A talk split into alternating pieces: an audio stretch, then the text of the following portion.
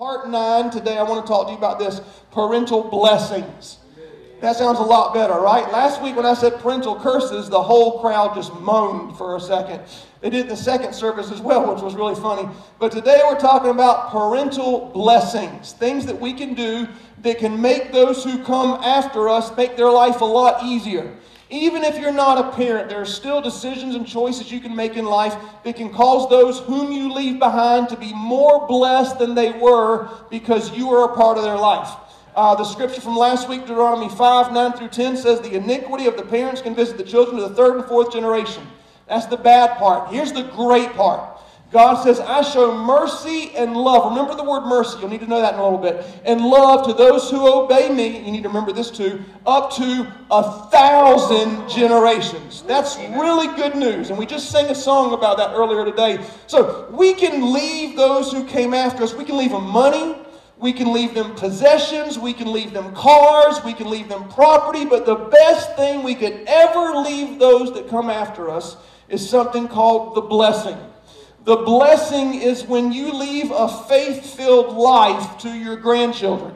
The blessing is whenever you leave a godly habit like coming to church. And now, because you came to church regularly and you brought some, now they're coming to church regularly. And on and on it goes. The, you can leave uh, uh, the, the heart to tithe, to honor God financially. And then you can cause your grandkids to do that. On and on. You can leave uh, faith in miracles and believing for big things to those that come after you. But that's what the blessing is. The blessing is the most important thing we could ever leave to those who come after us uh, for generations to come. You know, in the Bible when it talks about uh, so-and-so begot so-and-so begot so-and-so, you know, you're reading through the Bible in a year, and you get to that place in Leviticus and a little bit, and begot, and you just skip. You always skip that, and you tell everybody, I read the Bible in a year, but you skip the begots. Don't ever skip the begots again. The begots are there for a reason in the Bible so that generations to come could say, this is where we started going to church. It's because of this one that we started honoring God. It's because of this one that there's joy in our family life. This one brought this part of the blessing. This one brought this part. And now here we are living a blessed life, not because anything we did, but because it was passed down to us from generation to generation to generation. So I have three points for you today. They all start with the letter C. And point number one is this. Choose the blessing. Choose the blessing. I told you last week there's something more powerful than the generational curse, and that is the generational choice. It says in Deuteronomy thirty, nineteen, I give you the choice between blessings and curses. Choose the blessing so that you and your descendants will prosper. Um, you and I, we never make a choice alone. Even if you're single, you live by yourself, you, you ne- no choice you make is, is a choice. Everything you do affects the people around you, and it affects this world. Uh, I want you to imagine next time somebody hurts your feelings or you're tempted to hold a grudge and, you know, gossip or let them. I want you to imagine you have your children, your grandchildren, and your great-grandchildren sitting next to you. Because whatever you do in that time, it can be passed down, even through the blood. Um, if you feel like um, being lazy in life and not giving it your all, or having a lack of integrity, or, or cutting corners behind the scenes, don't do it. You got your children, your grandchildren, and your great-grandchildren sitting right next to you with every choice that you make. You're affecting their lives, whether you even have met them or not, whether they've been born or not. Our life can be a stumbling block that causes those after we're in heaven to, to fall like we did over and over again. Or our life can be uh, like a staircase, stepping stones that can cause those that come after us to rise higher than we did because we left the right things to them. But after today's sermon is over, you can no longer ever blame your parents for anything negative in your life because you have a choice, believe it or not. Um, Ezekiel eighteen, two, God said, what do you mean by this proverb? The parents ate sour grapes, the children are left with a sour taste. As long as I live, says the Lord, you shall no longer say this anymore. Here's what God was saying. These people were saying, well, the reason we have these problems is because my parents were so poor. The reason I have these problems is because my grandparents, they had, they had, they had heart disease, they had diabetes, and now we're suffering because of it. And God said, if I'm in your life, you no longer have to be bound by the past. If I'm in your life, you can always choose the blessing. Um, I don't know if any of you have ever heard of uh, Ernest Hemingway, one of the greatest writers of his day. I mean, he had the greatest imagination probably on earth at the time, and it was all through his family. They were all very creative people. But her, Ernest Hemingway, in nineteen sixty-one, he took his own life, and he committed suicide. What's sad about that is five years later, his sister committed suicide. sixteen years after that, his brother committed suicide. Two more suicides in the family up until nineteen ninety-six. His granddaughter in Florida took her own life as well. What's very interesting about this story is back in nineteen twenty-eight, Ernest Hemingway's father was having a, a, a spell of depression in his life, and for some reason or another, I guess he thought there was no hope, but he took his own life as well. Now, I would love to find a DeLorean and get that thing up to eighty-eight miles an hour and go back in time to Ernest Hemingway's father in nineteen twenty-eight, the day before he killed himself, and say, listen, man, let me tell you what's going to happen. If you pull this trigger, if you do this to yourself, if you end your own life, it's going to set a series of dominoes into effect, and it's going to cause this curse to be on your family and all the way from all your children, grandchildren, great-grandchildren in nineteen ninety-six. They're going to take their own life. So, dude, listen, you need to get in church. You need to give your life to Jesus. You need to go see a doctor, find a support group. You need to do whatever it takes not to give in to this temptation. Because if you do, it'll affect people for hundreds of for hundred years, uh, uh, continuing all through generations. It's going to affect the whole world if you do this. I believe he would say, "Okay, okay, okay, I'll do whatever it takes. I don't want my kids to suffer. I don't want my grand, my great grandchildren. I don't want them to suffer." Now, we don't have a DeLorean.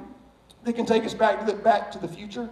They can take us back to the. They can take us back in time. But but we do have the present day right now. And I can tell you right now, if you don't choose the blessing, what's going to happen in your family line a hundred years from today? Who's going to suffer? What temptation are they going to give into because you started in the wrong direction with your life?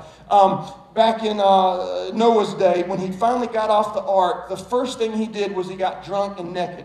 Now, I don't understand the naked part. Betty does, but I, I, but I'm just kidding. But I understand the drunk part, because he was on a boat with his family and animals, and some of y'all can't handle two days of Thanksgiving with your relatives from up north. You get drunk too, and so so Noah gets drunk when he gets off the ark, and he's drunk and naked, and he has three kids, and and one of his sons, Ham, had a son as well. So one of Noah's grandkids is alive at the time, and so two of Noah's sons, when he gets drunk, they cover him up.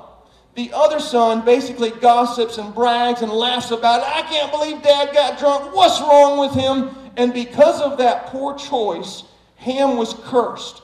And it says in Genesis nine twenty-five, cursed be Canaan, son of Ham. It's interesting. Ham made the mistake, but it didn't just affect him. It affected his child.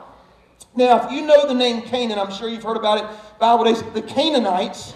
The Canaanites lived in the promised land before the Israelites got there and defeated them and wiped them out. They were an evil people, but they were descendants of Ham, and this entire evil nation started with one person's poor choice.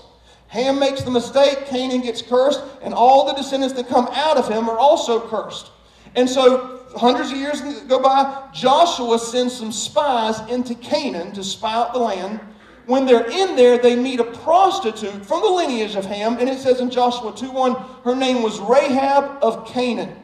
So basically, this woman grew up in immorality.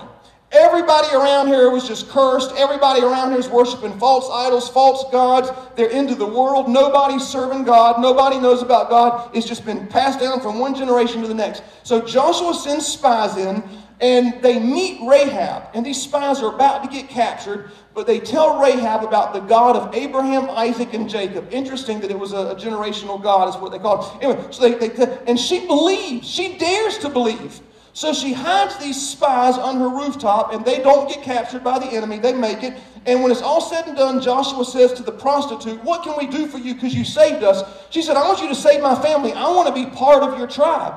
So Rahab meets a Jewish man, and Rahab gets saved, and her and the Jewish man get married, and they have a baby, And in Matthew one, when it goes through the different lineage, in Matthew one verse five, it says, Rahab, who was the mother of Boaz, Boaz grew up, became the father of Obed, Obed grew up, became the father of Jesse, and Jesse became the father of King David. A prostitute in the lineage of King David, all because she made one choice to honor God. She could have said, God, I've, all I've seen is the curse. Everybody's cursed. They're all, everybody around me sleeping with everybody. Everybody around me spending their money on them. Everybody around me is prideful. How do you expect me to choose the right thing amidst this all? I live in Myrtle Beach, God. How in the world can I do the right thing?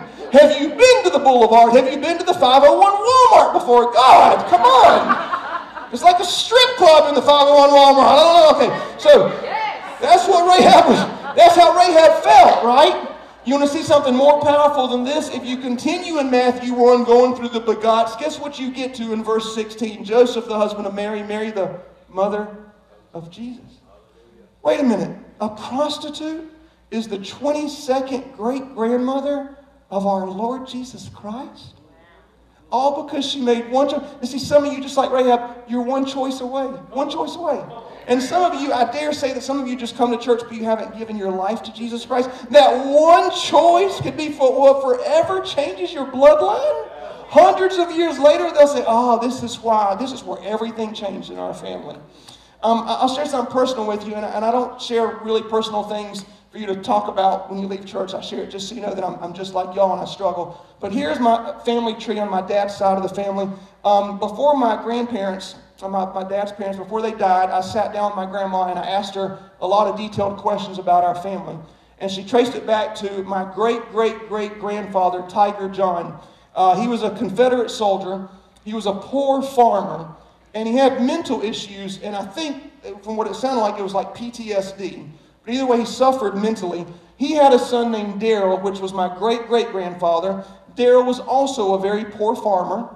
Uh, he had mental issues. He was abrupt. He got along with nobody, and he would beat his children with sticks out of anger uh, until blood would just pour down their legs. Um, he had three children. Mildred. Uh, Mildred killed herself with razor blades. Um, Margaret, who had the mind of an eight-year-old her entire life, and Margaret had a son named Jimmy, who committed suicide with a shotgun. Uh, and then my great-grandfather, James Reginald, came from Daryl. And uh, James Reginald is where piano playing started. Uh, but he also had mental issues. He went into fits of rage. He would threaten his family with shotguns. The whole town was afraid of him. And he actually tried to kill all of his children on a regular basis by strangling them. Uh, James Reginald had uh, one, two, three, five children. Vincey, who also played the piano but died young. Bertha, who had mental issues. David I, who played the guitar, but at twenty-six years old, he was put in Columbia Mental Institute, uh, where he stayed there for the remainder of his days, and they actually used shock therapy back then. They thought they were helping him, but they would put, my grandma says how they would put um, a piece of wood with cloth, dry cloth in his mouth, and then shock his brain two or three times a week uh, with electricity, thinking they're making him better. Uh, Glenna uh, is, a, is a child of James Reginald. She played the piano. Uh, she was mental. Uh, she married four times, and three of her four husbands had accidental deaths. Uh, Glenna had two kids, Gary, who has mental issues, L H, who committed suicide with a shotgun as well. Uh, and then James Reginald had my grandfather. Uh, my grandfather started off um, as a farmer, just like his father, and his father was from very, very poor. He saw all these mental issues in his life, mediocrity. Uh, my grandfather, like I said, his dad tried to choke him on a regular basis and kill him. And uh, this is what my grandfather saw growing up. And one day, him and my grandma went to church. And my granddad got saved and gave his life to Jesus. And everything changed. Um, they were poor. They, they started off very poor, and, and they, had, they were tobacco farmers. And one day, God spoke to my grandparents. And he said, I want you to invest your money. And they thought, we don't know, we're living out in the country, we don't know anything about investing. But God spoke to them and told them to invest into this stock called Coca-Cola.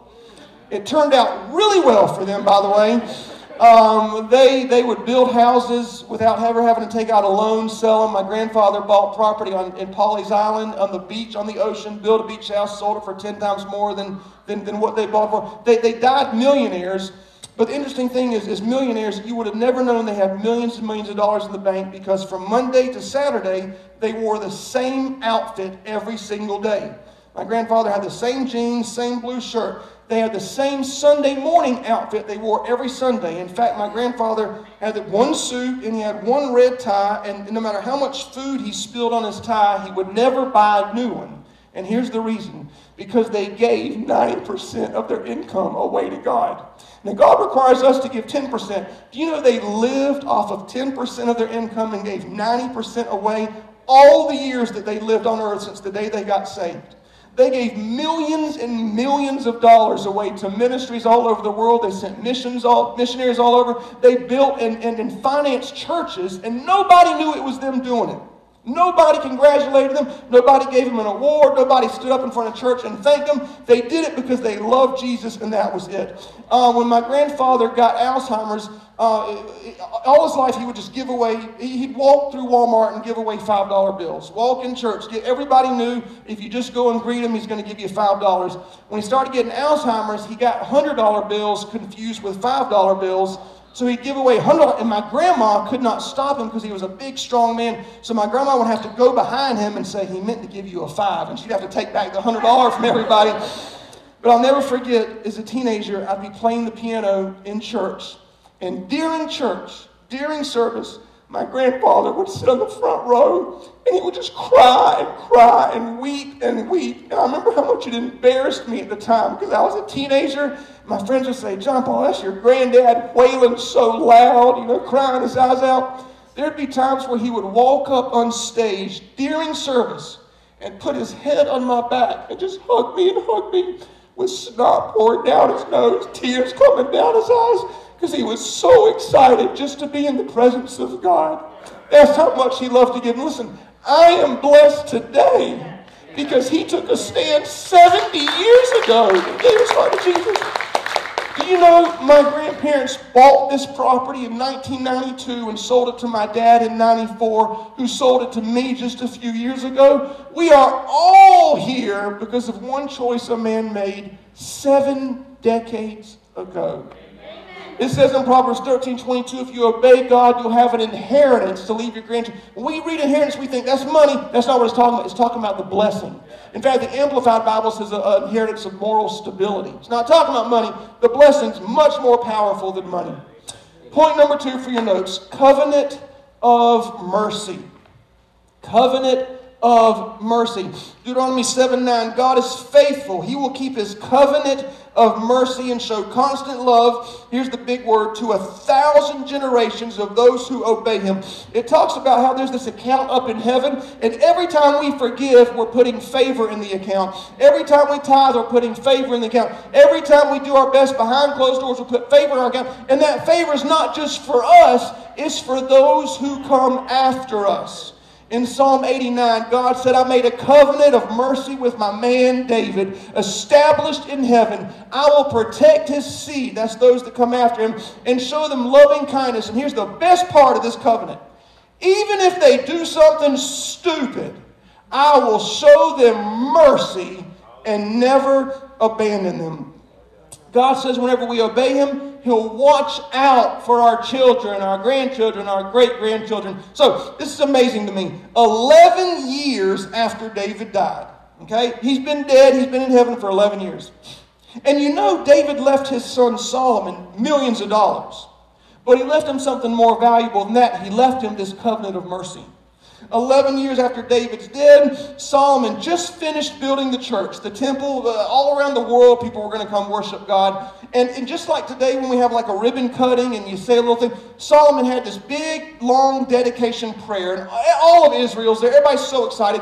Toward the very end of his prayer, in Second Chronicles six forty-two, he said, Oh God, remember the love and mercies you promised my father David. When he said those words, fire came down from heaven. The whole temple shined with the most dazzling, brilliant light. No doubt Solomon pulled the heartstrings of God when he said, remember how much my dad loved you and served you.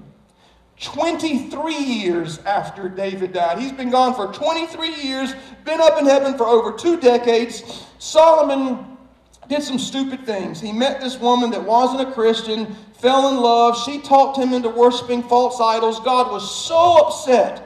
But in First Kings eleven eleven, God said, Solomon, because you have disobeyed my commands, I should take the kingdom away from you. However, I won't do it for your father David's sake. Listen, if you're here today, if your parents, they might have done a lot of stupid things in life. They might, your grandparents might have done something. But if anyone in your family introduced you to Jesus, I don't care how crazy they are, I don't care what they've done, if they introduce you to Jesus, you need to thank them from the bottom of your heart. There's no such thing as a perfect parent. There's no such thing as a perfect grandparent. But whoever brought you to church when you were little, you need to send them a text today. fifty-seven years after David died. He's been gone for fifty-seven years. His grandson, Jeroboam, took over the throne. Jeroboam did some stupid things as well. God was very upset. And in First Kings fifteen four, God said, Jeroboam, you deserve judgment. Nevertheless, I'm going to show you mercy for my servant David's sake. Do you notice how this covenant of mercy is getting passed down from one generation to the next? All because one person decided to obey God. three hundred five years after David, I could do this all day long. three hundred five years after David died, three centuries he's been off planet Earth. His great-great-great-grandson, Hezekiah, is on the throne. Hezekiah is in charge of Israel, and this evil army had surrounded them, and it looked like Israel was goners. They did not have the manpower to fight in this battle. Hezekiah's thinking, man, all that's been done from my ancestors, all the work that's been done since David is all going to get lost in one day. This evil army is going to come in and destroy us and take everything we have. They had no way out, no way. And so Hezekiah gets on his knees. He says, God, I don't see a way. We need a miracle. It looks like it's not. We're not going to make it. We don't know what's going to happen. And before he could even open up his eyes, one angel comes swooping down from heaven. And in less than a millisecond, that angel destroys one hundred eighty-five thousand enemy troops. Israel's eyes gets real big. They start jumping and celebrating, dancing and feasting and playing music. Everyone's having a party. I could imagine Hezekiah just kind of walks away from all the festivities and maybe gets alone standing by an oak tree and says, God, oh, today was amazing. I, I've never heard in all of history of something of this magnitude. Why, God? What did we do to deserve your favor in such a miraculous way? And God said, Hezekiah, I love you. I'm proud of you. I appreciate the work you've done for me. But I did not do this miracle for you. You see, there was this man. He's been dead for three hundred five years. He wasn't a perfect man. He made some mistakes. But he did his very best to honor me and obey me. And I am a faithful God, and I always keep my word, and I promised this man that I would always watch out for his descendants. Second Kings nineteen thirty-four, I said, I will protect this city because of the promise I made to my servant David. Amen. Can you believe that? three hundred five years later, and God is still keeping his word with one man? If you won't fulfill your destiny for yourself, at least do it for the ones that you leave behind. At least do it for the rest of us in here. Point number three is this. Child of Abraham. Child of Abraham. This is an unusual point. Galatians three twenty-nine says, if you belong to Christ, you're actually Abraham's seed. That's the father of our faith. He had the first covenant with God. And you are heirs of the covenant promises. In other words, if you belong to Christ, it's saying you belong to the right family. And if you belong to the right family, there's some things you get from being part of that family. If your mama was Oprah, or your dad was Donald Trump, or your dad was Bill Gates, Some of y'all wouldn't like that, but some of you would. You get a lot of faith. You get a lot of things. Okay, listen, your Father is the creator of the universe. There are some rights and privileges that you get because you are a son and daughter of the Most High God. Um, I don't know if you ever watched the Kentucky Derby racehorses. You know, they're the fastest horses in the world. None of those horses are the, the kind you go to a petting zoo. That's not the kind of horse they have there. These are what they call thoroughbreds. And it's no accident that these horses make it into the Kentucky Derby. The way they get there is there's someone called the blood stock agent. The blood stock agent is someone they hire, and this blood stock agent examines not the horse in front of him. He examines the parents of that horse and the grandparents, and the, up to eighty years back, he'll look and see how fast the father was, how strong the mother was, how long the stride of the grandparent was. He'll go all the way back generation, because they know winners aren't just, you know, random. Winners aren't just happening. Winners are winners because of what's on the inside, the blood on the inside. And you may look at your family line and think all you see is Mister Ed. Uh, in your, all the horses, okay, you know, Wilbur. But Jesus said in Matthew twelve fifty, whoever obeys my Father is my brother and my sister. This means that if God is your father, then Billy Graham is your brother. There's evangelism in your bloodline. This means if God is your father, then Mother Teresa is your sister. That means there's compassion in your bloodline. Uh, Martin Luther King Junior is your brother. There's courage in your bloodline. You're not just drawing from your parents and your grandparents. Remember, you get to go back a thousand generations. In fact, that takes you all the way back. You're still not even, you can, I think it's just, I, I, I looked at the math, I think it's like two hundred generations or so, just back to Noah. There's faithfulness in your bloodline. This is the promise from God, a thousand generations. There's joy in your bloodline. You got David. There's wisdom. You got Solomon. There's heroism. You got Esther. There's favor. You have Ruth. There's divine protection. You have Daniel. There's determination. You have Paul. All these people are in your family line. Galatians three thirteen says, Christ redeemed us from the curse. Now, I know it's talking about the law, but there's also curses of poverty, divorce. You might have stupidity in your bloodline, but the blessing that was given to Abraham can come to you through Jesus Christ.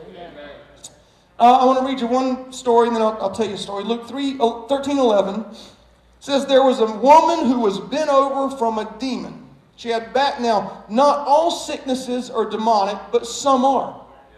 And she had a sickness because of a spirit of infirmity for eighteen years. But when Jesus saw her, this is so important, it's so significant. When Jesus saw her, he called to her. Most places in the Gospels, when someone sees Jesus, they call to him. Lord, have mercy. Son of David, have mercy. Son of God, have mercy. Help us, Jesus. That's not this case. Very unusual. There's a woman who's sick, and Jesus calls to her.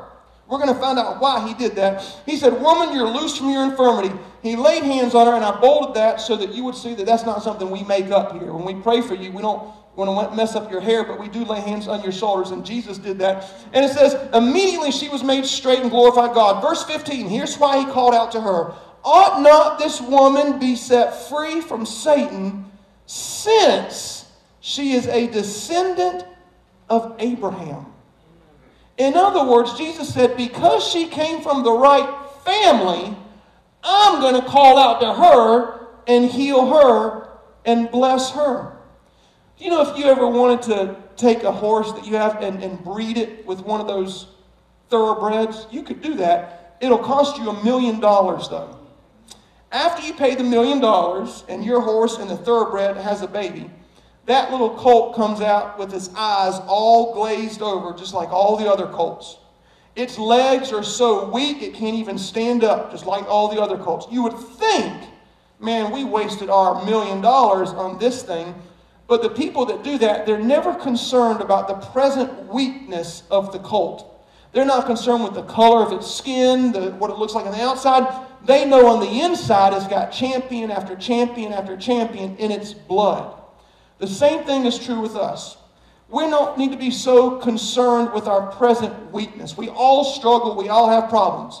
But if you're in church and you're saved and you're a giver and a server, you're growing.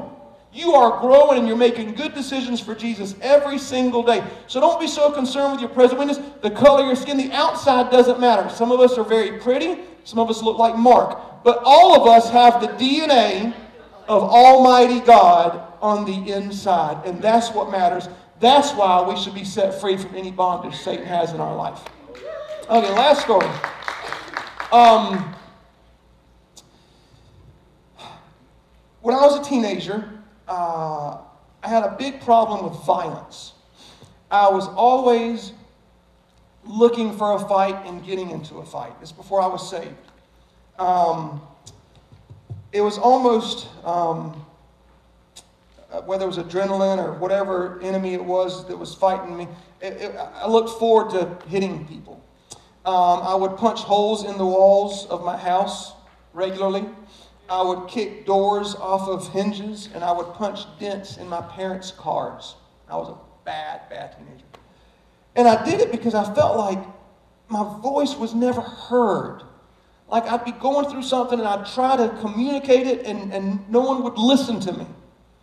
And I had pain, I had frustration, and I just couldn't get it out. I could not, I could not, no one would sit down with me and listen to me. And so I would get so angry, I would just start hitting things and, and punching holes in walls and, you know, things like that.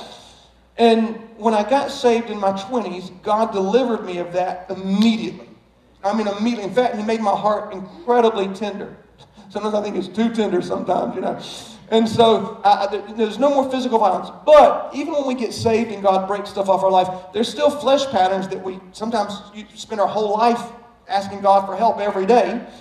And there was a particular pattern I had where I wouldn't hurt you physically, but I would hurt you verbally. I could kill you in two sentences or less. That's how good or, or bad I was. It's amazing the areas that Satan fights us in are the same areas God wants to use us in. It's amazing I became a preacher, and yet my mouth was the worst thing about me as a saved as a saved person. And so, um, and so I, I was just I was. Just negative, and I could, I could, you know, if, if you did anything I didn't like, I could, I could destroy you with my words. I didn't really know I had that problem um, until, you know, before there were iPhones, us parents would take big old video cameras, you know, and video our kids' stuff. And so every Christmas, I sat the video camera on the counter, and I'd have all five kids out and presents, and we, I, I, I videotaped every Christmas we ever had, you know, still do to this day. And I always had a rule, everybody had their trash bag, and after you open a present, all that trash has to be put in the trash bag so you can open up the next one. And I decided to, one, I don't know, one day in the middle of the year, I thought, I'm going to watch one of our family videos. And so I watched a video of our previous Christmas. I was so appalled at my mouth. I would say things like, I told you three times to put the trash in the trash bag. What's wrong with you? Can't you do it right? You're not going to open up the next present. I'm not getting you as many presents next year. Can't you? And I, I was, I was, I literally felt like I was going to throw up watching this video of myself just a few months before. I had no idea I was like that. I could see, I could see the presence of the room uh, just, oh, I could see my children's eyes just think, we'd rather not even have a present. Like it, and in my mind, I'm thinking, it's Christmas. What's the big deal? I can clean it all up later. It's just wrapping paper. Who cares? And I thought, please don't let me have been like this all this time. Please, God, tell me I haven't always been like this. I was always like that. My mouth. About the same time, one of my sons was going through some anger issues, and he was punching holes in walls, kicking doors off of hinges, and putting dents in our cars with his fist. And all this was before I knew anything about my bloodline. I did not know what I shared with you today at this time. We prayed for my son. We went, we talked to a school counselor. We'd come down to the altar. We'd ask the elders to pray. Every Sunday I was on my knees, every day. And all of a sudden, one day, God spoke to me and He said, do you want me to heal your son? I said, yes, I want you to heal my son. God said, well, then let me heal you. I said, but God, it's not me. I said, I've already been healed of that. I need you to heal my son of anger issues. God said, I need to heal you of anger issues if you want your son to be healed of his issues. I said, but I'm not punching holes in the wall. See, a lot of times, if, if we're humble enough and we look at our children and grandchildren, we'll see what's been inside of us. It might not come out the same way, but the stronghold's on the inside. And so I called, I called Pastor Jeff Dunn of Christ United Church, and he had a, a counselor on staff that was specific in helping pastors. And so I went to her, I went to her for four months, every single week. I did not miss. I said, listen, I said, I'm Pastor John Paul. I said, I said, my son's having anger, and God said he wants to heal me. I said, I don't think I have any anger issues. Well, that, I could, after the first session, I realized, you know, I got, I got issues bad. And, um, and so little by little, she walked me through these past events in my teenage years where I didn't have a voice. And she let me have a voice. And she heard me. And she listened to me. And, I, and after four months, my mouth was totally healed. My son did not change overnight. But as I began to get healthy, he began to get healthy, little by little. You know, some strongholds in our life, they come down the same way they were put up, one brick at a time. And we spent four months, and then he started changing little by little by little. And today, he's a totally different person. Today, I'm a totally different person. I told you that. I, I told you that, and I'll close this, because I imagine three hundred five years from now, I'm in heaven for over three centuries. One of my relatives is going through a tough time. Somebody's got cancer. Somebody needs a job. They're going to lose the house. Something's going on, some relationship, whatever. And my relative gets in, a, in, in, in his prayer closet and says, God, I don't see how we're going to come out of this. It's so bad, God. The doctors say it's not going to make, the, the, the, the finances say we can't do it. The bank told me they're going to take it away. God, we don't see a way out. Please, God, just do something, please. And my relative comes out of their prayer closet, and all of a sudden, someone says, you got a phone call, and the phone goes, oh, it all worked out? I can't believe, you said it, it's all, it's all, it's all, oh. And they say, God, what did we do to deserve this favor in our life today? And God says, I love you. I appreciate what you've done serving me, but I didn't do this for you. three hundred five years ago, there was this skinny, good-looking preacher in Myrtle Beach. He wasn't perfect. He had problems, but he did his best to serve me, and every time he fell, he got right back up. And I am a faithful God. And I made a promise to him three hundred five years ago I would always watch out for his seed. So I didn't do this for you. I did that for him. That's the legacy I want to leave to the people that come after me. Okay.